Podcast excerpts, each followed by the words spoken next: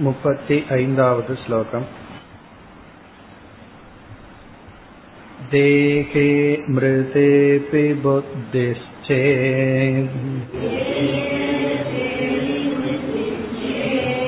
शास्त्रादस्ति तथा सति बुद्धेरन्यश्चिता भासः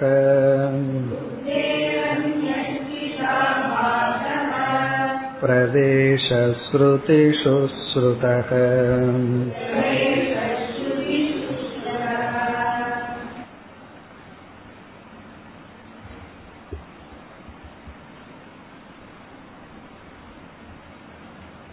பிரதிபிம்பவாதம் அல்லது ஆபாசவாதப்படி ஜீவனுடைய சொரூபத்தை விளக்கிக் கொண்டு வருகின்றார். அப்படி விளக்கி வரும் பொழுது சிதாபாசன் என்ற அம்சம் இல்லாமல் ஜீவனை நாம் விளக்க முடியும். உபாதி கூட்டஸ்த சைத்தன்யம். அதாவது நம்முடைய புத்தி அல்லது மனம் பிறகு கூட்டஸ்த சைத்தன்யம். இந்த இரண்டு தத்துவத்தின் கொண்டே ஜீவனை விளக்க முடியும் என்று கூறுபவன் நமக்கு இப்பொழுது பூர்வபக்ஷியாக இருக்கின்றான். அப்படி கூறுகையில் பூர்வபக்ஷி என்ன கூறினார் புத்தி இருக்கின்ற வரைதான் சிதாபாசன் இருக்கும். புத்தி இல்லை என்றால் சிதாபாசன் இல்லை. அப்படி இருக்கும் பொழுது புத்தி சிதாபாசன் என்று தனியாக ஏன் பிரித்து கூற வேண்டும்? சூக்ம சரீரமும் சிதாபாசனும் என்றும் சேர்ந்திருந்து என்றும் மறைந்து விடுவதனால் தனியாக கூற வேண்டிய அவசியம் இல்லை. சென்ற வகுப்புல பார்த்தோம். நாம் ஒரு இடத்துக்கு சென்றதற்கு பிறகு நானும் வந்துள்ளேன் என்னுடைய தலையும் வந்துள்ளது என்று சொல்வதில்லை. காரணம் இரண்டும் எப்பொழுதும் சேர்ந்திருப்பது என்று அவன் கூறும் பொழுது அதற்கு நம்முடைய சித்தாந்தி என்ன பதில் கூறினான்? அதாவது நம்முடைய புத்தியும் உடலும் என்றும் சேர்ந்திருக்கிறது. ஒரு நேரத்துல வந்து நம்முடைய சூக்ம சரீரம் வெளியே ஸ்தூல சரீரம் வெளியே என்று இருப்பதில்லை. நாம எங்க போனாலும் சூக்ம சரீரம் ஸ்தூல சரீரம் சேர்ந்துதான் போகிறது. ஆனாலும் நீ ஏற்றுக்கொண்டுள்ளாய் சூக்ம சரீரம் வேறு ஸ்தூல சரீரம் வேறு. அதே போல அது என்றுமே கூட இருந்தாலும் இரண்டும் வேறு வேறு தத்துவங்கள் தான். இவ்விதம் பதில் கூறினார். பிறகு முப்பத்தி ஐந்தாவது ஸ்லோகத்தில் சூக்ம சரீரம் இருக்கின்றது என்பதற்கு சாஸ்திர பிரமாணம் இருக்கின்றது என்று பதில் கூறுகின்றார். தேகே மிருதே அபி தேகே மிருதே சரீரமானது ஸ்தூல சரீரமானது இறந்ததற்கு பிறகு புத்திகி அதாவது சூக்ம சரீரமானது இருக்கின்றது என்பது சாஸ்திரா அஸ்தி. சாஸ்திர பிரமாணத்தினால் இருக்கின்றது என்று நீ கூறினாள் ஸ்தூல உடல் இறந்ததற்கு பிறகு சூக்ம சரீரம் இருக்கின்றது என்பதற்கு சாஸ்திரம் பிரமாணம். ததா சதி. அவ்விதம் நீ கூறினால் சிதாபாசனும் சாஸ்திர பிரமாணத்தினால் இருக்கின்றது என்று நாங்கள் கூறுவோம். அதுதான் பதில். இப்ப பூர்வபக்ஷி வந்து எதை ஏற்றுக்கொள்கின்றான்? ஸ்தூல உடல் இறந்ததற்கு பிறகு சூக்ம சரீரம் இருக்கின்றது என்ற விஷயத்தில் சாஸ்திர பிரமாணம் உண்டு. அதாவது ஸ்தூல சரீரத்துக்கு வேறாக சூக்ம சரீரம் உண்டு இரண்டும் ஒன்றல்ல என்பதை அவன் ஏற்றுக்கொண்டு அந்த சூக்ம சரீரம் சாஸ்திர பிரமாணத்தில் அறியப்படுகிறது என்றால் பிறகு இரண்டாவது வரியில் புத்திஹி அந்யக சிதாபாசக புத்தேகே சிதாபாசக புத்தேகே அந்யக. சிதாபாசனும் புத்தியிலிருந்து வேறாக இருக்கின்றான் என்பதற்கு சாஸ்திர பிரமாணம் உண்டு. சிதாபாசக புத்தேகே அந்யக. சிதாபாசன் புத்தியிலிருந்து வேறாக இருப்பதற்கும் சாஸ்திர பிரமாணம் உண்டு. எந்த இடத்தில் உண்டு அதை குறிப்பிட்டு காட்டுகின்றார். பிரவேச ஸ்ருதிஷு ஸ்ருதக. ஸ்ருதகன உபனிஷத்திடமிருந்து கேட்டுள்ளோம். உபனிஷத்துனா எந்த இடத்துல எப்படிப்பட்ட உபனிஷத் வாக்கியத்திற்குள்ள சிதாபாசனுடைய பிரமாணம் உண்டு? பிரவேச ஸ்ருதிஷு. பிரவேசத்தை பேசுகின்ற ஸ்ருதியில். பிரவேசத்தை பேசுகின்ற ஸ்ருதினா என்ன? பல ஸ்ருதி வாக்கியங்கள் இருக்கின்றது. அந்த வாக்கியத்தில் ஸ்தூல உடலானது உருவாக்கப்பட்டு அதற்குள் ஆத்மா பிரவேசத்தை அடைந்தது. அதாவது பிரவேச ஸ்ருதியில பெரிய விசாரம் எல்லாம் நடைபெற்றுள்ளது. இறுதி முடிவென்ன என்றால் சூக்ம சரீரத்தில் தோன்றுகின்ற சிதாபாசம் தான் பிரவேசம் பிரவேச சுருத்தில வந்து பெரிய விசாரம் நடந்து கடைசியில என்ன முடிவுனா சூக்ம சரீரத்துல ஆத்மாவினுடைய பிரதிபிம்பமான சிதாபாசம் தான் பிரவேசம்ங்கிறதுனுடைய இறுதி பொருள். ஆகவே இங்கு வித்யாரண்யர் பிரவேச ஸ்ருதியில் சிதாபாசன் புத்தியிலிருந்து வேறாக இருப்பதாக நாம் அறிகின்றோம் கேட்டுள்ளோம் என்று சொல்கின்றார். இனி அடுத்த இரண்டு ஸ்லோகங்களில் அந்த ஸ்ருதி ஒன்றை உதாகரணமாக கொடுத்து பிரவேச ஸ்ருதியை கொடுத்து எப்படி என்று விளக்க போகின்றார். இனி அடுத்த இரண்டு ஸ்லோகங்கள் வந்து பிரவேச ஸ்ருதியை இவர் நமக்கு காட்டி கொடுக்கின்றார். இவைகளெல்லாம் சிதாபாசனுடைய பிரமாணம். சிதாபாசன் இருக்கின்றது. என்ற சிதாபாச தத்துவத்தின் விளக்கம் முப்பத்தி ஆறாவது ஸ்லோகம் दीयुक्तस्य प्रवेशश्चेत्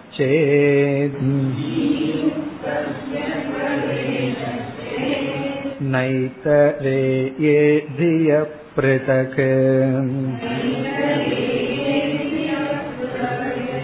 आत्मा प्रवेशं सङ्कल्प्य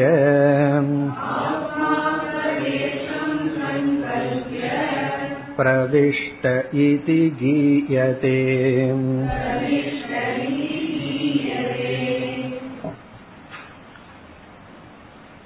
பூர்வ பக்ஷியும் பிரவேச ஸ்ருதியை படித்திருக்கின்றான் ஆகவே அவன் என்ன சொல்கின்றான் பிரவேசம் என்பது ஜடமான ஸ்தூல உடலில் ஜடமான புத்தியினுடைய பிரவேசம்.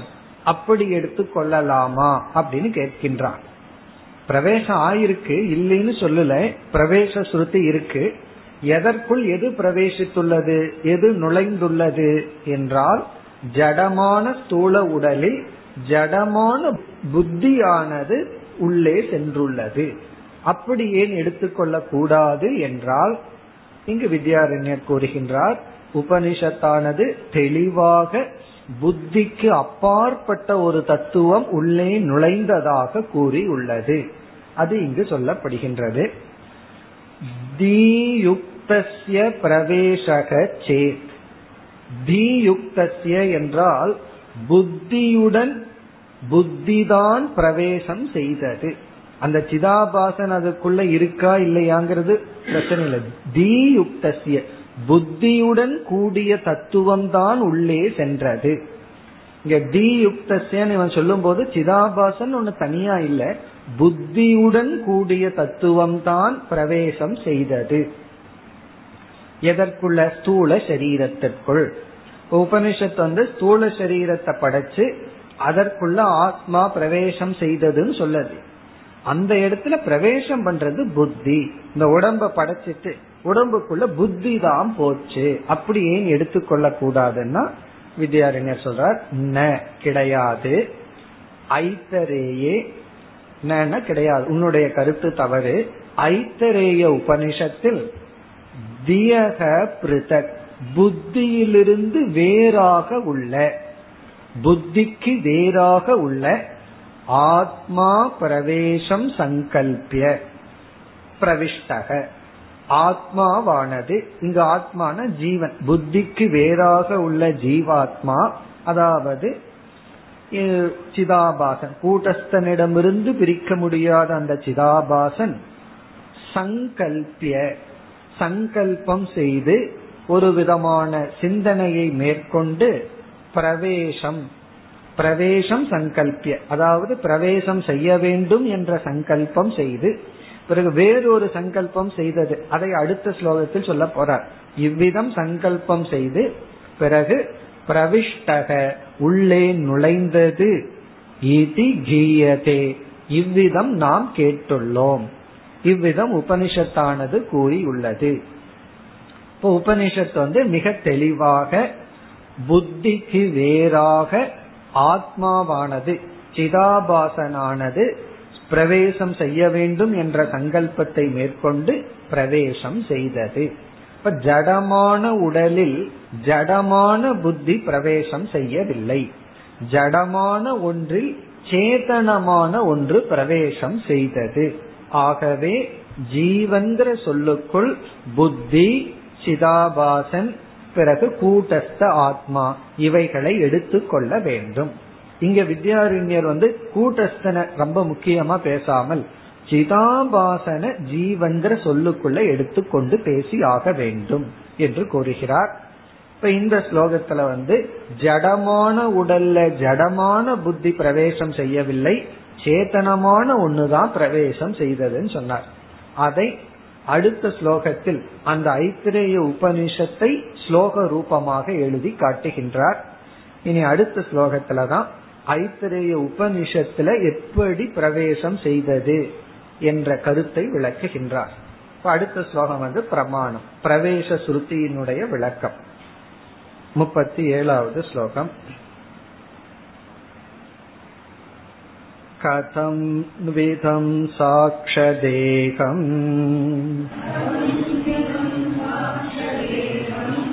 मद्ऋते स्याति तीरणात् विधार्य मूर्धसि मानम्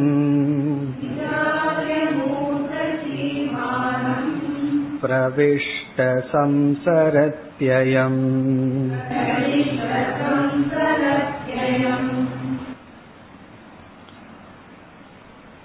ஐத்தரேய உபனிஷத்தில் கூறப்பட்ட கருத்து இங்கே ஸ்லோக ரூபமாக வித்யாரண்யர் நமக்கு கொடுத்துள்ளார் அதாவது இறைவன் என்ன செய்தார் இந்த உலகத்தை எல்லாம் படைச்சு உடலையும் படைத்து விட்டார் அந்த உடலுக்குள்ள சூக்ம சரீரத்தையும் படைத்து விட்டார். ஏன்னா எல்லாம் பஞ்ச சூக்ம பூதங்கள் பஞ்ச ஸ்தூல பூதங்கள் வைத்து இந்த சிருஷ்டியானது செய்யப்பட்டு விட்டது. பஞ்ச ஸ்தூல பூதங்கள் ஜெகத்து பிறகு ஸ்தூல சரீரமும் பஞ்ச ஸ்தூல பூதங்களால் ஆனது. பஞ்ச சூக்ம பூதங்களினால் இந்திரியங்களை எல்லாம் செய்து விட்டார். அதற்கு பிறகு பார்க்கிறார் எல்லாமே ஜடமா இருக்கு. சூக்ம சரீரமும் ஜடமா இருக்கு ஸ்தூல சரீரமும் ஜடமா இருக்கு உலகமும் ஜடமா இருக்கு. இப்படி இருக்கும் பொழுது இங்கு எப்படி கர்ம வினையை எல்லாம் ஒரு ஜீவன் வந்து தீர்க்க முடியும்? ஆகவே ஒரு உணர்வு ரூபமான போக்தா இருந்தா தான் இந்த சூக்ம சரீரம் உணர்வுடன் மாறி ஸ்தூல சரீரத்துக்கு உணர்வை கொடுத்து இந்த உலகத்துடன் விவகாரம் செய்ய முடியும். ஆகவே இந்த ஜீவாத்மா அதாவது கூட்டஸ்தன் என்ன நினைத்தாராம்?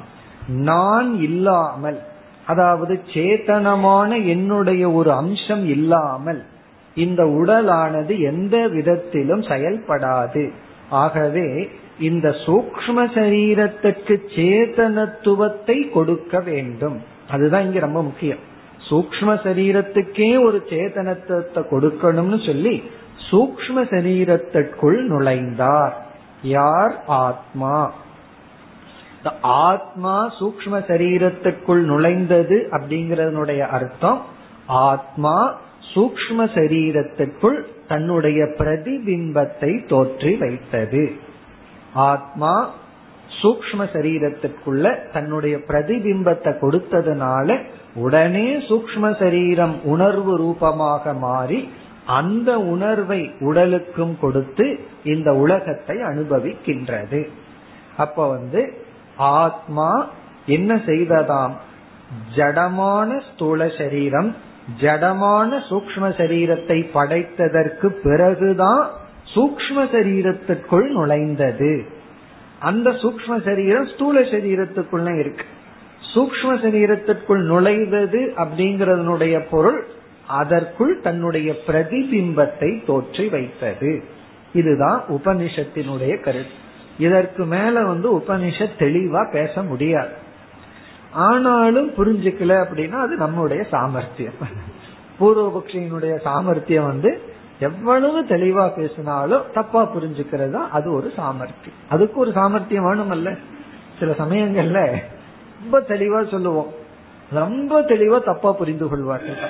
ரொம்ப ஆச்சரியமா இருக்கும். இவ்வளவு தெளிவா சொல்லியும் இப்படி தப்பா புரிஞ்சுக்கிறதுக்கு ஒரு தனி ஸ்ட்ரென்த் வேணும். அப்படி வந்து இங்கு மிக தெளிவாக உபனிஷத் கூறியுள்ளதுங்கிறத வித்யாரிஞர் தெளிவுபடுத்தி காட்டுகின்றார்.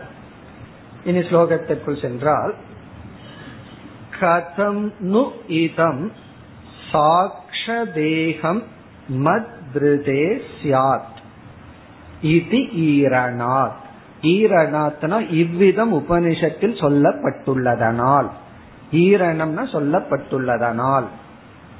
இது இவ்விதம் ஈரனார் உபனிஷத்தில் பேசப்பட்டுள்ளதனால் என்ன உபனிஷத்தில் எவ்விதம் பேசப்பட்டுள்ளது? இது வந்து ஆத்மாவினுடைய சங்கல்பம். சென்ற ஸ்லோகத்துல சங்கல்பியன் சொல்லப்பட்டது. அந்த சங்கல்பமானது இங்கு சொல்லப்பட்டுள்ளது. இந்த ஆத்மா நினைத்ததாம். என்ன நினைச்சுதான்? என்ன சங்கல்பம் செய்ததாம்? இது எதற்கு பிறகு? ஸ்தூல சரீர சூக்ம சரீர சிருஷ்டிக்கு பிறகு. ஜெகத்து ஸ்தூல சரீர சூக்ம சரீரத்தை எல்லாம் சிருஷ்டி பண்ணிட்டு அதுக்கப்புறம் பார்த்துதான். பார்த்து ஆத்மா நினைச்சுதான். என்ன நினைச்சுதான்? கதம். எப்படி? இப்ப எப்படி இருக்குன்னா இதற்கு முன்னாடி ஸ்தூல சரீரம் சூக்ம சரீரம் உலகம் எல்லாம் படைச்சாச்சு. அந்த ஸ்டேஜ்ல ஆத்மா நினைக்குது. இவைகளை எல்லாம் பார்த்து. கதம். எப்படி? இதம். இந்த சாட்ச தேகம்.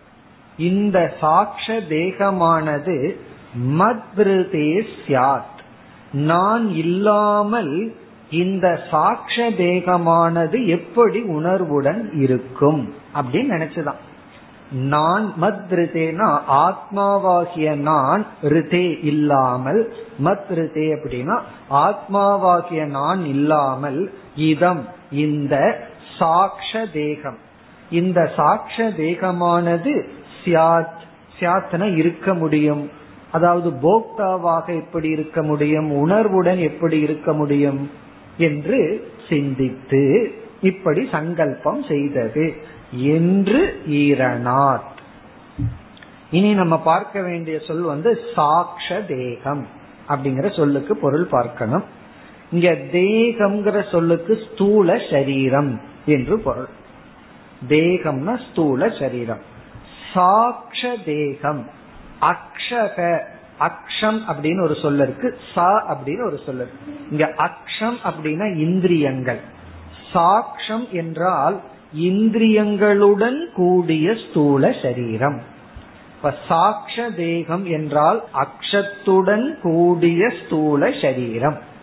அப்படின்னா இந்திரியத்துடன் கூடிய ஸ்தூல சரீரம். நான் இல்லாமல் எப்படி உணர்வுடன் இருக்கும்? அப்படின்னு என்ன அர்த்தம்? இந்த சூக்ம சரீரமானது நான் இல்லாமல் எப்படி உணர்வுடன் இருக்கும்? இப்ப சாட்ச தேகம்ங்கிறதுல தான் இங்க பொடிய வச்சிருக்கார். சாட்ச தேகம்னா வெறும் தேகமா இருந்தா பரவாயில்ல. வெறும் ஸ்தூல சரீரம் மட்டும் இருந்ததுன்னா அதற்குள்ள சூக்ம சரீரம் போன உடனே ஸ்தூல தேகத்திற்கு உணர்வு வந்ததுன்னா என்ன சொல்லலாம்? சூக்ம சரீரத்திலேயே சேதனத்துவம் இருக்குன்னு சொல்லிடலாம். ஆனா இங்க சாட்ச தேகம்னா சூக்ம சரீரத்துடன் கூடிய தேகமானது நான் இல்லாமல் எப்படி உணர்வுடன் இருக்கும்னு ஆத்மா யோசிச்சதான். அதுல இருந்து என்ன தெரியுது? சூக்ம சரீரமானது ஜடம். அது வேறு. அதற்கு பிறகு சூக்ம சரீரத்தில் தோன்றுகின்ற சிதாபாசன் வேறு. அது வந்துதான் சூக்ம சரீரத்தை உணர்வுடையதாக மாற்றி பிறகு ஸ்தூல சரீரத்தை உணர்வுடையதாக மாற்றி இந்த உலகத்தை அனுபவித்தது. இங்க சாட்ச தேகம்னா ஏற்கனவே இந்திரியங்களுடன் கூடிய தேகமானது படைக்கப்பட்டு இப்பொழுது நான் இல்லாமல் ஜடமாக இருக்கிறது. ஆகவே ஆத்மா என்ன நினைச்சது? கதம் எப்படி மத்ருதே நான் இல்லாமல். அதாவது அறிவு சொரூபமான நான் என்னுடைய சிதாபாசன் இல்லாமல் நான் அதற்குள்ள பிரதிபிம்பம் செய்யாமல் சாட்ச தேகம் இந்திரியங்களுடன் கூடிய ஸ்தூல சரீரம் சியாத் ஒரு உணர்வுடன் சேதனமாக இருக்க முடியும். இப்படி சங்கல்பம் செய்ததாக நாம் உபனிஷத்தில் கேட்ட காரணத்தினால் என்ன முடிவு செய்யறோம்? சிதாபாசன் புத்தி வேறு வேறுதான். சிதாபாசன் வேறு புத்தி வேறுதான். பிறகு எப்படி பிரவேசம் செய்தது? அது உபனிஷத்துல சொன்ன விதத்தை மீண்டும் இரண்டாவது வரியில் கூறுகின்றார். விதாரிய மூர்த சீமானம் பிரவிஷ்டக. பிரவிஷ்டகன நுழைந்தது. எப்படி நுழைஞ்சுதான்? மூர்த சீமானம் மூர்தம்னா தலை. சீமானம்னா உச்சி. தலையினுடைய உச்சியில் விதாரிய அதில் பிளந்து. இதெல்லாம் ஒரு பொய்டிக் எக்ஸ்பிரஷன் நாம் அப்படியே கற்பனை பண்ண கூட அப்படியே நம்ம படுத்திருக்கோம் பிணத்தை போல. திடீர்னு தலை பிளந்து அதுக்குள்ள ஆத்மா போச்சு. இந்த உபநிஷத்தை பிலிம் எடுக்கணும்னா அப்படி எல்லாம் காட்டலாம். சினிமாவில் அப்படி எல்லாம் காட்டலாம். ஆனா நம்ம புரிஞ்சுக்கிறதுல அப்படி நினைக்க கூடாது அப்படியே தலை பிளந்து அதுக்குள்ள போனதாக பொருள் அல்ல. என்ன பொருள் என்றால் அதற்குள் என்ன தோன்றியது? பிரதிபிம்பம் தோன்றிவிட்டது. இப்ப மூர்த்த சீமானம்னா தலை உச்சியை விதாரிய பிளந்து பிரவிஷ்டக. பிரவிஷ்டகன உள்ளே நுழைந்தது. யார்னா? சிதாபாசன். இப்போ ஆத்மா ஸ்தூல சரீரம் சூக்ம சரீரத்திற்குள் பிரவேசம் செய்தது. நுழைந்தது என்றால் ஆத்மாவினுடைய பிரதிபிம்பம் சூக்ம சரீரத்தில் தோன்றியது. அதுதான் கருத்து. இந்த பிரவேச ஸ்ருதி அதுக்கு இருக்கிற பாஷ்யம் எல்லாம் பெரிய விசாரம். அது கடைசியில இதுதான். இந்த சாரம் என்னன்னு சொல்லுவார்கள். கடைசியில என்ன சொல்ல வருகிறீர்கள்? எல்லாம் சொல்லி முடிச்சதுக்கு அப்புறம் கடைசியா என்ன சொல்றீங்கன்னு கேட்பார்கள். அப்படி கடைசியா என்ன சொல்றோம் அப்படின்னா ஸ்தூல சூக்ம சரீரம் ஜடம். சூக்ம சரீரத்துக்குள்ள சிதாபாசம் தோன்றுவதுதான் ஆத்மா சரீரத்திற்குள் நுழைந்தது. அதுதான் பொருள். அப்படின்னா அங்கு போனோம்னா ஆத்மாவினுடைய சொரூப சைத்தன்யத்தினுடைய பிரதிபிம்பத்தை பார்க்கலாம். பிறகு ஏன் பிரவேசம் பண்ணுச்சுன்னு சொல்லணும்னா நம்ம லோக்கல்ல யூஸ் பண்ற வார்த்தையே உபனிஷத் சொல்லுது. இப்ப வந்து குழந்தை வீட்டுக்கு வருது. அப்பா கிட்ட கேக்குது வந்த உடனே அம்மா எங்க? அப்படின்னு. அதுக்கு அப்பா சொல்றாரு கிச்சனுக்குள்ள நுழைந்தார்கள் அப்படின்னு சொல்ற சமையல் அறைக்குள்ள நுழைஞ்சா போனாங்க அப்படிங்கிறார். உடனே குழந்தை என்ன புரிஞ்சுக்குது? சமையலறைக்குள் அம்மா நுழைந்தார்கள்ங்கிற வார்த்தைய சமையலறைக்குள் சென்றால் அங்கு பார்க்கலாம். அதான் அதனுடைய அர்த்தம். அங்க போனாங்கன்னு நம்ம சொல்லுவோம். அப்படின்னா அங்க போனா அங்க பார்க்கலாம். அதே போல நம்ம சூக்ம சரீரத்திற்குள்ள சிதாபாசனை பார்த்தோம்னா ஆத்மா சைத்தன்ய சொரூபம்ங்கிறத உணரலாம். ஆத்மாவினுடைய சைத்தன்ய சுரூபத்தை உணர்வது எங்கேனா? அந்த சிதாபாசனை நாம் உணரும் பொழுது. ஆகவே சிதாபாசனாக நுழைந்தார் அப்படின்னா சிதாபாசன் தோன்றியது. சரி அது சிதாபாசன் தான் எப்படி தெரியுதுன்னா கடைசி பகுதி சம்சரதி அயம். இந்த பிரவிஷ்டம் செய்யப்பட்ட தத்துவமானது அயம் பிரவிஷ்டக சம்சரதி. அவன்தான் சம்சாரியாக இருக்கின்றான். சம்சரதினா சம்சாரியாக செயல்படுகின்றான். இவனுக்கு தான் சம்சாரம். யாருக்கு? இந்த சிதாபாசனுக்கு. என்ன சம்சாரியா ஒருத்தன் இருக்கணும். அவனை ஜடம்னு சொல்லக்கூடாது. உணர்வுடன் இருந்தா தான் சம்சாரி. அதனாலதான் சம்சாரத்தை மறக்கிறதுக்கு நம்ம ஜடமாகிறதுக்கு முயற்சி பண்றோம். இந்த மதுபானம் எல்லாம் எதற்குனா நான் உணர்வு ரூபமா இருக்கிற வரைக்கும் சம்சாரியா இருக்கேன். அதையெல்லாம் உள்ள போய் என்ன ஜடமாக்கிட்டேன் அப்படின்னா சம்சாரம் இல்லை. இப்ப சேத்தனமா இருக்கிறதுக்கு நம்ம தயாரா இல்லை. ஜடமாகிறதுக்கு முயற்சி பண்றோம். அப்பொழுதுதான் இந்த துக்கம் போகும் அப்படிங்கிறதுக்காக. ஆனா எவ்வளவு நேரம் போகும்? அந்த மதுபானம் இருக்கிற வரைக்கும். பிறகு மீண்டும் வந்துருதே ஆகவே நம்ம வந்து சேதனமாக இருக்கிற வரைக்கும் தான் அங்கு சம்சாரம். இனி சேதன தத்துவம் கூட்டஸ்த ஒண்ணுதான். ஆகவே கூட்டஸ்த சம்சாரியான்னு ஒரு கேள்வி வந்துடும் அதனாலதான் இந்த சிதாபாசன் நமக்கு தேவைப்படுது இந்த சிதாபாசன் ஒருத்தன் இருந்தா விகாரியான ஒரு சேத்தனை நமக்கு கிடைச்சாச்சு அவன் சம்சாரி. பிறகு கூட்டஸ்தன் ஒருத்தன் இருக்கான் அவன் அசம்சாரியான சேத்தனம் பிறகு இங்க நம்ம மோக்ஷம்னா என்னன்னா நான்கிற சொல்ல எடுத்து சிதாபாசன் கிட்ட இருந்து எடுத்து கூட்டஸ்தன் இடத்துல போட. இவ்வளவு தவம் பண்ணி கஷ்டப்படுறது எதற்குனா உன்னை எடுத்து உன்ல போடுறதுக்கு தான். எதை எடுத்து எங்க போடணும்? நான சிதாபாசன்ல இருந்து எடுத்து கூடஸ்தன் இடத்துல போடணும். போட்டுட்டோம் அப்படின்னா வேலை முடிஞ்சாச்சு. அது முடியறதுக்கு தான் முடியாம நடந்துட்டு இருக்கு கடைசியா நம்ம செய்ய வேண்டியது இந்த வேலை தான் ஆகவே இங்க வித்யாரண்யர் தெளிவுபடுத்தி காட்டுகின்றார் இந்த பிரவேசம் செய்தவன் யாருன்னா சம்சரதி சம்சாரி. அயம் சம்சரதி. இந்த பிரவேசம் பண்ணனவன் தான் சம்சாரி. அவன்தான் வந்து ஒரு லோகத்திலிருந்து இனி ஒரு லோகத்துக்கு செல்பவன். இதெல்லாம் அவன் தான் பிறப்பு இறப்பு இதெல்லாம் அவனுக்கு தான் அதை கூறுகின்றார். இனி அடுத்த ஸ்லோகத்தில் ஒரு சிறிய பூர்வபக்ஷி வருகின்றார். அதற்கு மிக எளிமையாக பதில் சொல்லி இந்த சிதாபாசன ஒத்துக்கவில்லை அப்படிங்கிற டாபிக்க அடுத்த ஸ்லோகத்தில் நிறைவு செய்கின்றார் மீண்டும் பூர்வபக்ஷிக்கு ஏதாவது ஒண்ணு தோணி இந்த சிதாபாசனை கண்டு பயமோ என்னமோ அவன் வேண்டாம் வேண்டாம்னு சொல்லிட்டே இருக்கான் கடைசி ஒரு அட்டம் பண்ணி பாக்கிறான் சிதாபாசன் வேண்டாம் அப்படிங்கறதுக்கு பூர்வபக்ஷியினுடைய லாஸ்ட் அட்டம் அடுத்த ஸ்லோகம் कथं प्रविष्टो सङ्कश्चेन्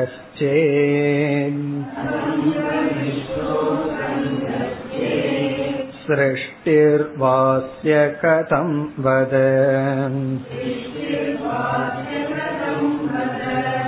मायिकत्वं तयोस्तुल्यम्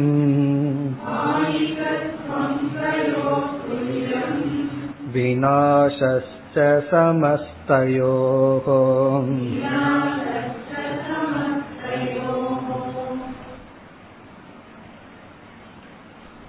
பூர்வ பட்சிக்கு அடிக்கடி நம்ம கூட்டஸ்தனுடைய சொரூபத்தை சொல்ற சில லட்சணம் வேற ஞாபகம் வந்துருது கூட்டஸ்தனை வந்து அசங்கன் அசங்கன் அடிக்கடி சொல்றோம். உடனே அவன் நம்ம கேக்குறான் அசங்கமானவன் ஏதோடும் சங்கம் இல்லாதவன் எப்படி சரீரத்துக்குள்ள போய் சங்கம் வைக்க முடியும்? சரீரத்துக்குள்ள எப்படி அவன் நுழைய முடியும்? அவன் தான் அசங்கமாச்சே. அசங்கமான கூட்டஸ்தன் எப்படி ஸ்தூல சூக்ம சரீரத்தில் சங்கம் வைத்து தன்னுடைய பிம்பத்தை கொடுக்க முடியும்? அதாவது கூட்டஸ்தன் வந்து தன்னுடைய பிரதிபிம்பத்தை கொடுக்கணும் அப்படின்னா அதுக்கு பக்கத்துல போயிருக்கணும். அதோட சங்கம் வச்சு தன்னுடைய பிரதிபிம்பத்தை கொடுக்கணும். சில பேர் சொல்லுவார்கள் என்னோட நேம யூஸ் பண்ணாத அப்படின்னு சொல்லுவார் சில பேர் என்னோட நேம யூஸ் பண்ணு அப்படின்னு சொல்லுவார் அப்படின்னா என்ன ஒரு சங்கம் வச்சிருந்தா தான் தன்னுடைய பெயரையே பயன்படுத்த அனுமதி கொடுக்க முடியும் கொடுக்காம இருக்க முடியும். அதே போல இந்த கூடஸ்தன் வந்து புத்தியில போய் பக்கத்துல இருந்தா தேன தன்னுடைய சொரூபத்தை அதுல பொய்யாக அதுல கொடுக்க முடியும். இவனே அசங்க சொரூபமாச்சு.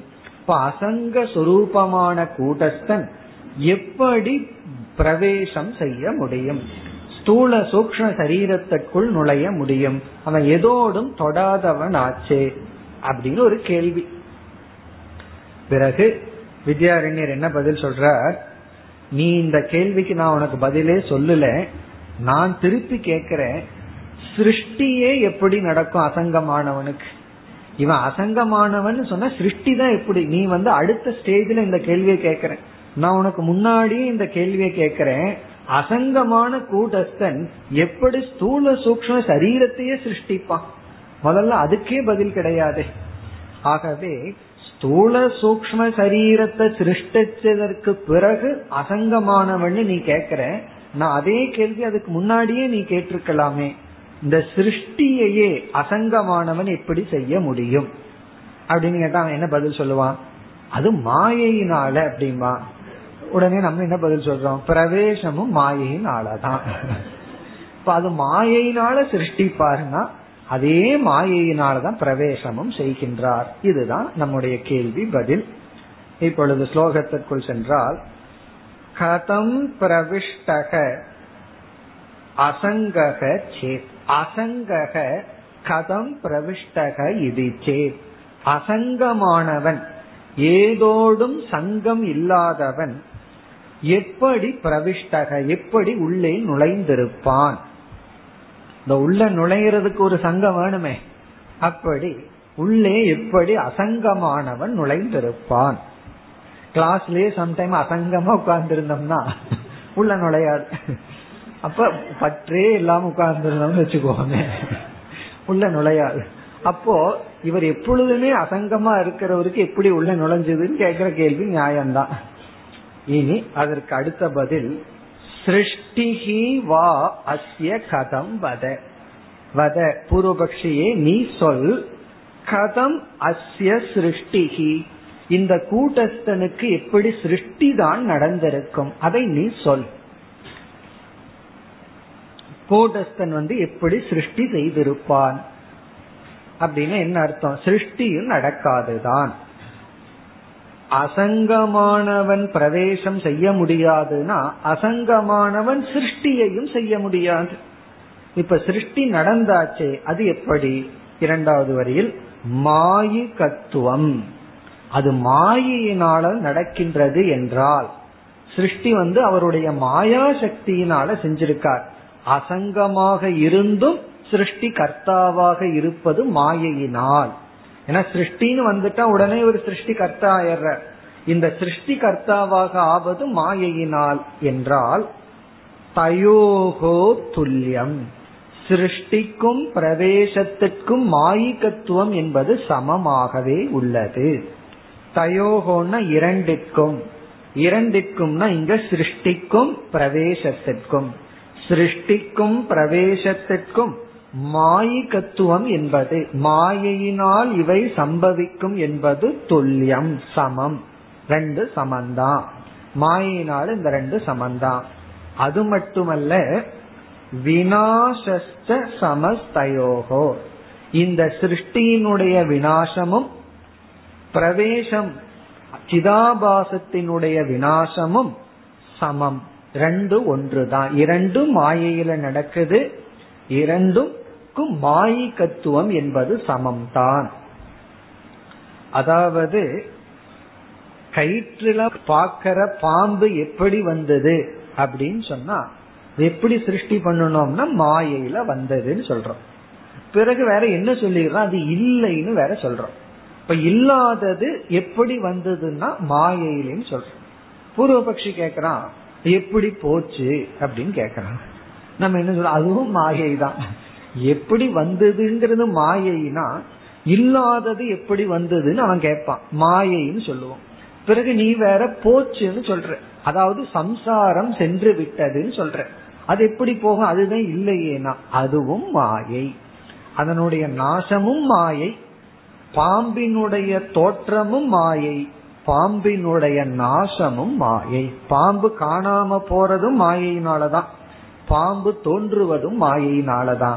அதே போல சிதாபாசனுடைய தோற்றம் இந்த சிருஷ்டியினுடைய தோற்றமும் மாயை இந்த சிருஷ்டியினுடைய வினாசமும் மாயை. அப்ப மோக்ஷமும் மாயையா அப்படின்னா தைரியமா ஆமான்னு சொல்லிடணும். அங்க பயந்து கூடாது அது சத்தியம் சொல்லிடக்கூடாது. மோக்ஷம் சத்தியமாயிட்டா சம்சார சத்தியமாயிடும். ஏன்னா சத்தியமான மோட்சத்தை அடைஞ்சன்னா அப்ப அது சத்தியமான சம்சாரத்தை ஓட்டுனதுனாலதான் நம்ம வந்து மோட்சத்தை அடைஞ்சிருக்கோம். பாம்பை விரட்டியது சத்தியம்னா பாம்பு சத்தியமாயிரும். இப்ப பாம்பை விரட்டியது சத்தியம் அல்ல அது பொய் பொய்யான பாம்பை விரட்டணும். பிறகு கேட்கலாம் பொய்யான பாம்பை ஏன் விரட்டுன? அதுதான் அங்க இல்லையேனா பொய்யா விரட்டுன? அப்படி பொய்யான பாம்பை பொய்யா விரட்டு கடைசியில எல்லாம் பொய் தான் இப்படி சொல்ற ஒரே ஒரு ஆள் மட்டும்தான் மெய். கேட்கறதுக்கு ஆள் இல்லைன்னு சொல்றதும் கிடையாது. ஆகவே எல்லாமே மாயி கத்துவம் மாயி கத்துவம்னா விளக்க முடியாது ஆனால் நடக்கிறது. மாயிக்கத்துவத்துக்கு லட்சணம் தான் நம்மளால எக்ஸ்பிளைன் பண்ண முடியாது. லாஜிக்கு அப்பாற்பட்டது ஆனா நடக்கு. அது வந்து மாயி கத்துவம் தயோகோ சமக.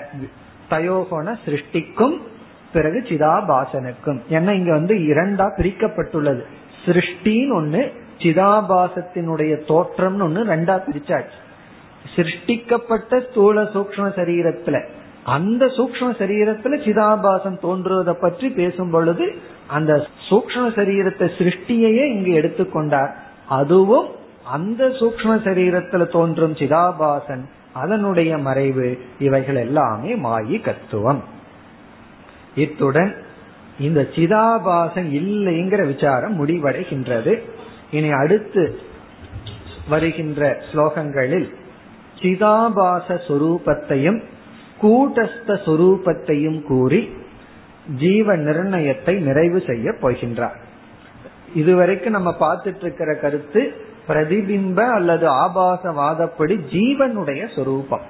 இந்த ஜீவஸ்வரூபத்துல சிதாபாசன் வந்து விட வேண்டும் அப்படிங்கறத இங்க நமக்கு தாற்பயம் அதை நிறைவு செய்து விட்டார். சிதாபாசன் அவசியம்ங்கிறத நிறைவு செய்து விட்டு இனி வருகின்ற அடுத்த இரண்டு ஸ்லோகங்களில் ஒரு ஸ்லோகத்துல சிதாபாச சுரூபம் உபனிஷத் பிரமாணத்துடன். அடுத்த ஸ்லோகத்துல கூட்டஸ்தரூபம் உபனிஷத் பிரமாணத்துடன் கூடி பிறகு ஜீவ நிர்ணயத்தை இவர் நிறைவு செய்ய போகின்றார். இனி அடுத்த ஸ்லோகம் முப்பத்தி ஒன்பதாவது ஸ்லோகம்.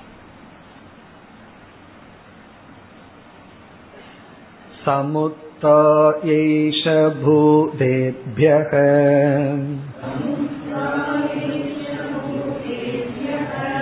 तान्येवानुविनश्यति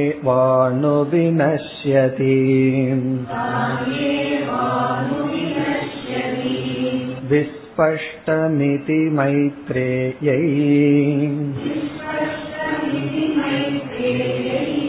याज्ञवल्क्य उवाच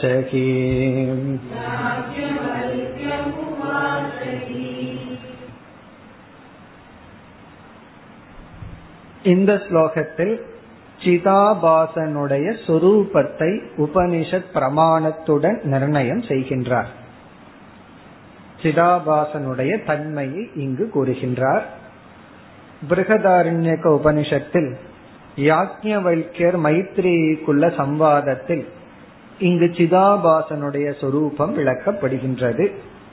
நான்காவது அத்தியாயத்தில் ஐந்தாவது பிராமணம் பதிமூன்றாவது மந்திரம் புஸ்தகத்தில் இருக்கு.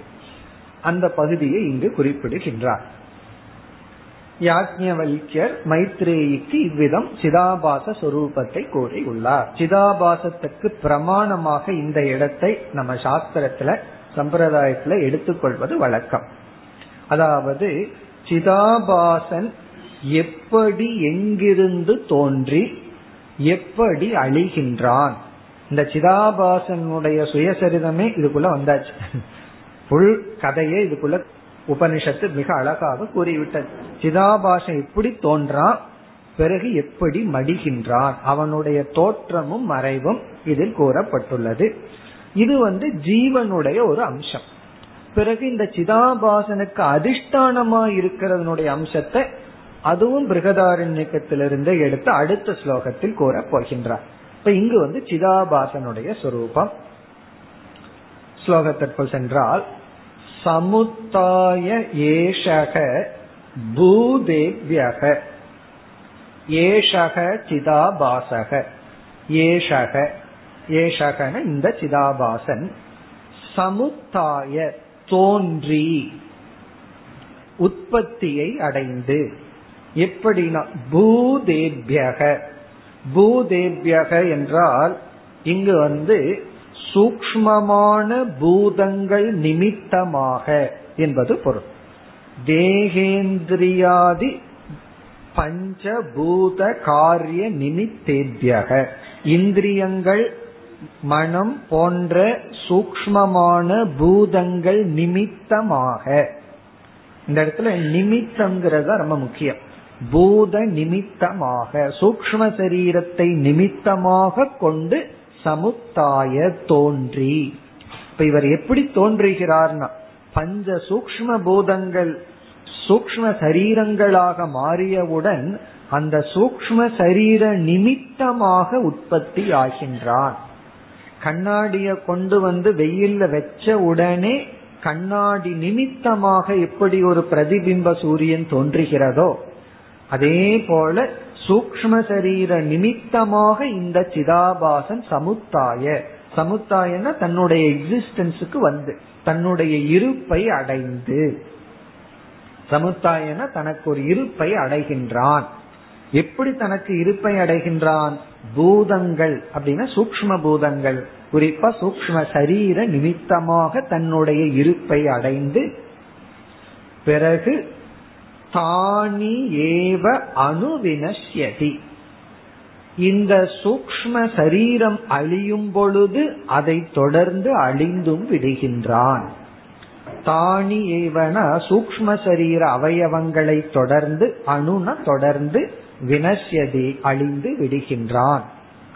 எப்படின்னா ஞானியினுடைய விதேக முக்தி காலத்தில் ஞானி விதேக முக்தி அடையும் பொழுது அவர்களுடைய சூக்ம சரீரத்தில் உள்ள அங்கங்கள் எல்லாம் அந்தந்த தேவதைகளுடன் கலந்து அழிந்து விடுகிறது. அதை தொடர்ந்து இந்த சிதாபாசனும் வினஷ்யதி அழிந்து விடுகின்றான். அப்போ சிதாபாசனுடைய தன்மை சூக்ம சரீரம் தோன்றும் பொழுது அது நிமித்தமாக தோன்றுதல். சூக்ம சரீரம் இருக்கும் வரை இருத்தல். சூக்ம சரீரம் ஒரு ஸ்தூல சரீரத்தை விட்டு இனி ஒரு ஸ்தூல சரீரத்திற்கு செல்லும் பொழுது செல்லுதல் சம்சாரியாக இருத்தல். பிறகு ஞானம் சூக்ம சரீரத்தில் ஏற்பட்டு சூக்ம சரீரம் அழியும் பொழுது தானும் அழிந்து விடுதல். இதுதான் சிதாபாசனுடைய கதா. சிதாபாசனுடைய கதை இதுதான். சூக்ம சரீரம் வந்தவுடனே வந்துருவார். வந்துட்டு அவர் என்ன செய்வார்? உணர்வு ரூபமா இருந்து பாவ புண்ணியங்கள் எல்லாம் செய்து அதனுடைய பலனை அனுபவித்துக் கொண்டு லோகாந்தரம் தேகாந்தரம் எல்லாம் பண்ணி ஒரு லோகத்திலிருந்து இனி ஒரு லோகத்திற்கு இனி ஒரு தேகத்திற்கெல்லாம் சென்று பிறகு வந்து ஞானம் அடைந்தால் அந்த ஞானம் அடைந்து விதேக முக்தி வரும் பொழுது சூக்ம சரீரம் அழியும் பொழுது தானும் வினஷ்யதி. விஸ்பஷ்டம் மிக தெளிவாக இது இவ்விதம் மைத்ரேயை மைத்ரேயுக்கு யாக்கியவல்யக உவாச்ச யாக்கியவல்யர் உபதேசம் செய்துள்ளார். விஸ்பஷ்டம்னு வேற சொல்ற மிக தெளிவாக யாக்கியவல்யர் மைத்ரேயிக்கு இவ்விதம் உபதேசம் செய்துள்ளார். இங்க வித்யாரண்யர் ரெண்டு வேலை பண்ணிட்டார். சிதாபாசனுடைய சுரூபத்தையும் அழகா விளக்கி விட்டார். உபனிஷத்தினுடைய பிரமாணத்தையும் கொடுத்து விட்டார். சந்தேகம் இல்லாமல் வேகம் இல்லாம தெளிவாக சிதாபாசனுடைய தோற்றம் என்ன நிமித்தமா இவன் தோன்றியுள்ளான்? பிறகு அவனுடைய சொரூபம் என்ன? அவன் அழிவுக்கு உட்பட்டவன். ஆகவே சிதாபாசன் நான் அல்ல. அந்த சிதாபாசனை நான் நினைச்சோம் அப்படின்னா நம்மளும் மரணத்துக்கு உட்பட்டவர்கள். நமக்கும் பயம் எல்லாம் இருக்கும். இந்த சிதாபாசன் விகாரி அதே சமயத்துல சேத்தனவான் அதே சமயத்துல இவன் சம்சாரி. இதெல்லாம் தெளிவாக யாக்ஞவல்யர் மைத்ரேயிக்கு உபதேசம் செய்துள்ளார். இப்ப இந்த ஸ்லோகம் வந்து சிதாபாசனுடைய சுரூபத்தை விளக்குகின்ற ஸ்லோகம். பிறகு அதே இடத்தில் பிருகதாரண்யக்கத்தில் உடனே யாக்ஞவல்யர் வந்து மைத்ரேயிக்கு கூட்டஸ்த சுரூபத்தையும் விளக்குகின்றார். அதை அடுத்த ஸ்லோகத்தில் குறிப்பிடுகின்றார். இனி அடுத்த நாற்பதாவது ஸ்லோகம் கூட்டஸ்தனுடைய சொரூப விளக்கம். अविनाशयमात्मेति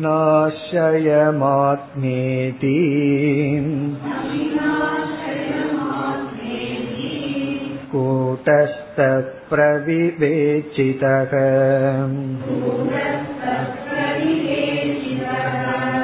मात्रा संसर्ग इत्येवम्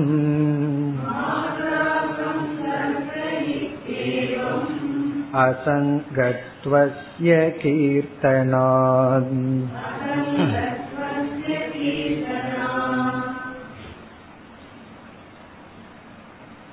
மிக பிரசித்தமான பிருகதாரண்யக்க வாக்கியம் அவினாசி வா அரே அயம் ஆத்மா பல உபனிஷத் கேட்டிருந்தா இந்த கொட்டேஷனை கேட்டிருக்கலாம் அவினாசி வா அரே அயம் ஆத்மா அந்த பகுதி நான்காவது அத்தியாயத்தில் ஐந்தாவது செக்ஷன்ல பதினான்காவது. அடுத்த மந்திரம்.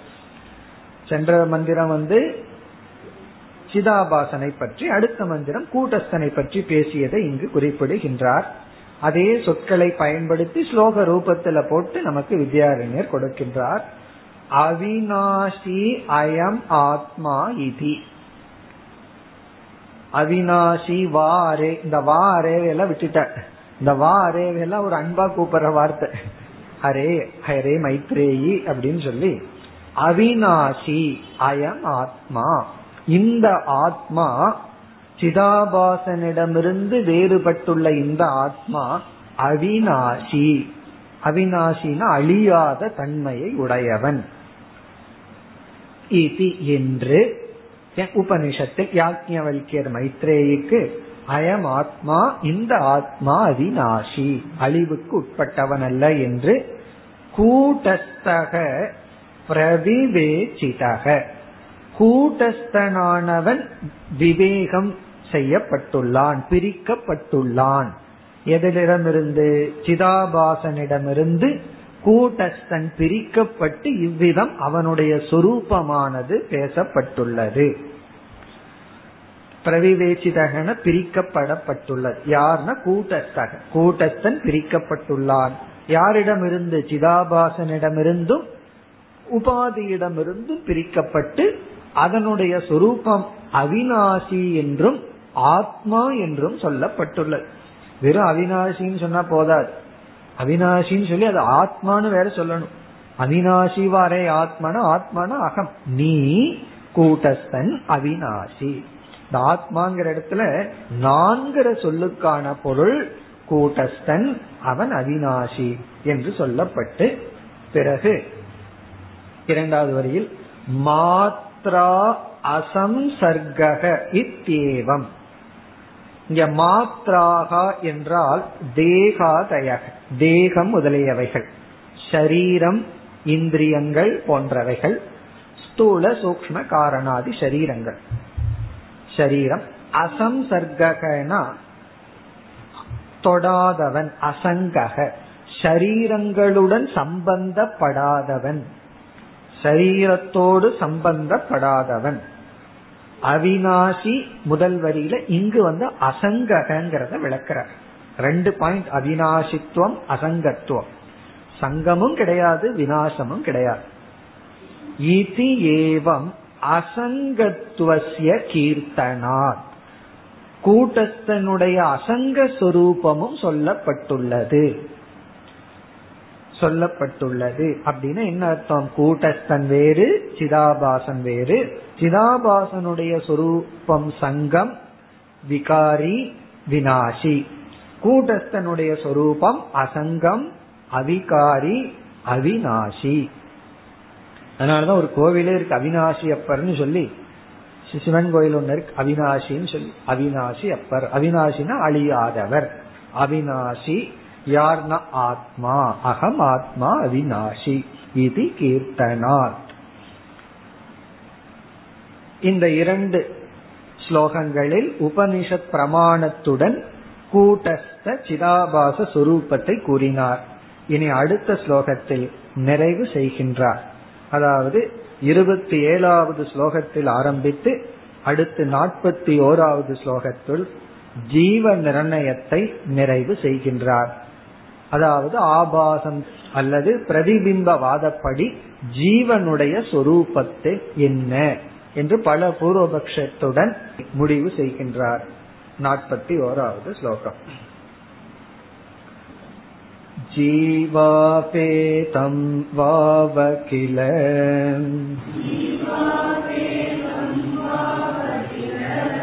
शरीरं म्रियते न सक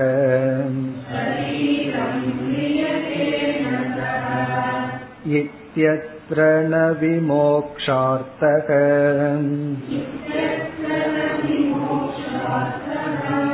किन्तु लोकान्तरे गतिः